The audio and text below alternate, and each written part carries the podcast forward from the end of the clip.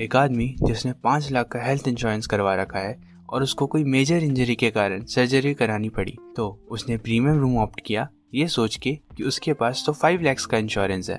लेकिन इंश्योरर ने रूम का कोई भी चार्ज पे नहीं किया, क्योंकि as per his insurance policy insurer will pay only for private room but not for premium rooms. That is why it is so important to check your insurance plan well before buying it. Welcome you all to finance with Udit. इस episode में हम सीखने वाले हैं health insurance, life insurance क्या होता है और ये कितना होना चाहिए, इनको बाय करने से पहले कौन सी ऐसी जरूरी चीज़ें हैं जो हमें देखनी है, हमें क्यों टर्म प्लान ही लेना चाहिए। चलिए स्टार्ट करते हैं। What is insurance? ये एक कॉन्ट्रैक्ट होता है हमारे और इंश्योरर के बीच में, जिसमें कि वो हमें प्रोटेक्शन देते हैं अगेंस्ट एनी फाइनेंशियल लॉस। ये भी एक इन्वेस्टमेंट का ही तरीका है, क्योंकि अगर आपने इंश्योरेंस नहीं कराया होगा तो हो सकता है आपको अपनी सेविंग्स ही यूज़ करनी पड़ जाए। हमें अपनी इन्वेस्टमेंट की शुरुआत ही इंश्योरेंस से करनी चाहिए। There are 2 types of insurance, health insurance and life insurance. Health insurance. Health insurance में क्या होता है कि मान लीजिए there is a guy who needs to undergo through a major surgery और उसके पास एक हेल्थ इंश्योरेंस है जिससे कि उसके हॉस्पिटल के एक्सपेंस का खर्चा इंश्योरर पे करेगा। ये फ़ायदा है हेल्थ इंश्योरेंस का कि वो बिना अपनी सेविंग्स को यूज़ करे सर्जरी करवा सकता है। How much should be your health insurance? Normally expert suggest for tier 1 it should be around 10 lakhs and for tier 2 and 3 it should be around 5 lakhs। ये ऐसा इसलिए रखा गया है क्योंकि टीयर 1 सिटीज़ में हॉस्पिटल का एक्सपेंस ज़्यादा होता है टीयर 2 और टीयर 3 के कंपैरिजन में। और अगर आप कोई फ्लोटर प्लान बाय कर रहे हैं जिसमें कि आप अपने फैमिली मेम्बर्स को भी उस इंश्योरेंस में इंक्लूड कर सकते हैं, तो इस अमाउंट को हम थोड़ा सा चेंज कर देंगे। Like for tier 1 it should be 15 lakhs and for tier 2 and 3 10 lakhs। 10 things we need to check before buying a health insurance. First, copay. इसमें क्या होता है कि हॉस्पिटल का जो भी एक्सपेंस होगा उसमें से कुछ अमाउंट आप पे करेंगे और बाकी का अमाउंट इंश्योरर पे करेगा। इस टाइप की पॉलिसी मैं सजेस्ट करूंगा कि आप मत लेना, क्योंकि आप पॉलिसी बाय ही इसलिए कर रहे हैं ताकि इंश्योरर आपका पैसा पे करे, ना कि आप। Make sense? Number 2, hospitals which are covered by the policy. वैसे तो उसकी पॉलिसी में बहुत सारे हॉस्पिटल्स कवर्ड होंगे, लेकिन आपकी लोकेलिटी में कितने हैं ये आपको देखना जरूरी है। एटलीस्ट 2 to 3 हॉस्पिटल्स होने चाहिए। नंबर 3, सब लिमिट।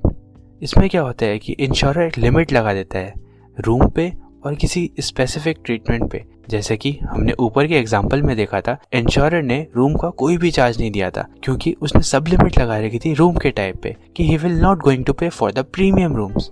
ऐसे ही स्पेसिफिक ट्रीटमेंट में भी सब लिमिट्स रहती हैं कि insurer will only going to pay like for 40% on some specific treatments. Number 4, waiting period. इसमें एक्सीडेंट तो आप कभी भी क्लेम कर सकते हैं, लेकिन देयर आर सर्टेन डिजीज जो आप एक सर्टेन पीरियड ऑफ टाइम के बाद ही कर सकते हैं, तो उस पीरियड को हम बोलेंगे वेटिंग पीरियड। इसमें कौन कौन सी डिजीज आ जाती हैं? For example hernia, kidney stone etcetera etcetera. Number 5, things which are not covered. जैसे कि बहुत सारे ट्रीटमेंट होते हैं like cosmetic surgery, HIV and all, तो इनका खर्चा इंश्योर नहीं पे करने वाला, तो ये देखना जरूरी है आपको कि कौन सी चीज़ें ऐसी हैं जो उसमें कवर्ड नहीं है। Number 6, pre and post hospitalisation. इसमें क्या होता है कि इंश्योरर की कुछ टर्म्स रहती हैं कि वो आपके एक्चुअल ट्रीटमेंट से कितने दिन पहले का और कितने दिन बाद का खर्चा उठाने वाला है और कितना उठाने वाला है, तो ये आपको देखना जरूरी है अपने प्लान में। Number 7, day care treatment. Day care treatment में क्या होता है कि आप उसी दिन हॉस्पिटल में एडमिट होते हैं और उसी दिन आपका ट्रीटमेंट होकर आप डिस्चार्ज भी हो जाते हैं, तो ये फैसिलिटी वो प्रोवाइड कर रहा है ऐसी डिजीज़ के लिए या ऐसे ट्रीटमेंट्स के लिए। और ये ट्रीटमेंट्स होते हैं जैसे कि cataract, dialysis and chemotherapy etcetera etcetera. Number 8, claim settlement. Claim settlement ratio कितना है कंपनी का? इट शुड बी एटलीस्ट 95% और जितना ज़्यादा हो उतना अच्छा है, क्योंकि इन द एंड आपको पता तो चलना चाहिए कंपनी पैसा आपको वापस देने वाली भी है या नहीं, इसलिए ये देखना जरूरी है। Number 9, premium. वैसे तो ये कम होना चाहिए, बट हम प्रीमियम को देख के कोई पॉलिसी बाय नहीं कर सकते, क्योंकि हो सकता है जिसका प्रीमियम कम हो उसमें फैसिलिटीज़ भी कम हो, तो हमें एक ऐसा रीजनेबल प्राइस वाला प्रीमियम देखना चाहिए जिसमें कि हमारे ऊपर जितने भी हमने पॉइंट्स डिस्कस करे वो भी इंक्लूड हों। Number 10, extra benefits.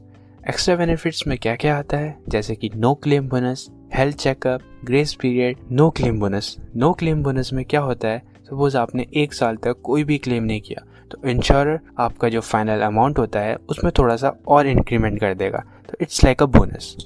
Health checkup, बहुत सारी पॉलिसीज़ हेल्थ चेकअप प्रोवाइड करवाती हैं, जैसे कि ईयरली चेकअप हो गया आपके आपकी फैमिली के लिए अगर if it's a floater plan.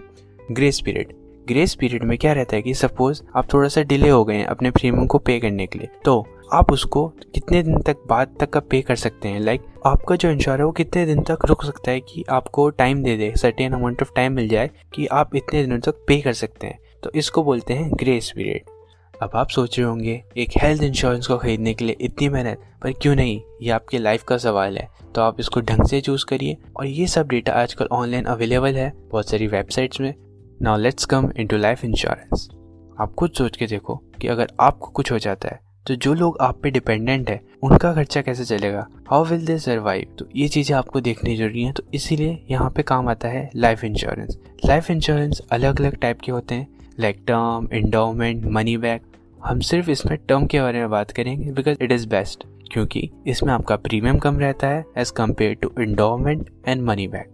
Money back और एंडोमेंट में प्रीमियम ज़्यादा क्यों रहता है, क्योंकि उसमें वो गारंटी देते हैं अगर आप ये क्लेम नहीं भी कर पाए तो आपको कुछ पैसा वापस मिल जाएगा, इसीलिए एंडोमेंट और मनी बैक का प्रीमियम बहुत ज़्यादा हाई रहता है। But we are only going to buy term insurance, और the early you start the better it is. Suppose करो अब 20 साल की उम्र में आप स्टार्ट करते हैं अपना लाइफ इंश्योरेंस, तो आपको उतना कम प्रीमियम पे करना पड़ेगा, और वही इंश्योरेंस आप अगर 30 साल की उम्र में करेंगे तो आपको ज़्यादा प्रीमियम पे करता रहना पड़ेगा, वो भी अपनी पूरी लाइफ के लिए। और जो प्रीमियम आप स्टार्ट में पे करते हो वही प्रीमियम आप अपनी पूरी लाइफ में पे करने वाले हो। That is why the early you start the better it is, इसलिए इसको जितना जल्दी हो सके उतना जल्दी स्टार्ट करिए। पर ध्यान रखिए कि आप पे कोई डिपेंडेंट हो जिसके लिए आप ये लाइफ इंश्योरेंस कर रहे हैं, और आप कैपेबल हो इसका मंथली या ईयरली प्रीमियम पे करने के।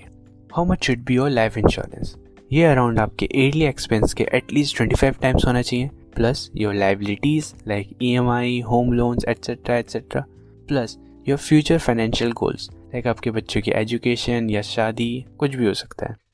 Things we need to check before buying life insurance. चिंता मत करो, ये हेल्थ इंश्योरेंस इतना हार्ड नहीं होने वाला है। नंबर 1, प्रीमियम, ये जितना कम हो उतना अच्छा है। आप अगर ऑनलाइन बाय करेंगे तो आपको एजेंट का चार्ज भी नहीं देना पड़ेगा, तो ये ध्यान रखिए। Number 2, claim settlement, in the end company कितने लोगों को उनका पैसा वापस कर रही है, इससे हमें यह पता चलेगा। Same it should be at least 95, और जितना ज़्यादा हो उतना अच्छा है। अगले एपिसोड में हम बात करेंगे म्यूचुअल फंड्स के बारे में, और इनको कैसे चूज़ करते हैं और इनका फ़ायदा क्या है। Thank you for listening, goodbye, until next time.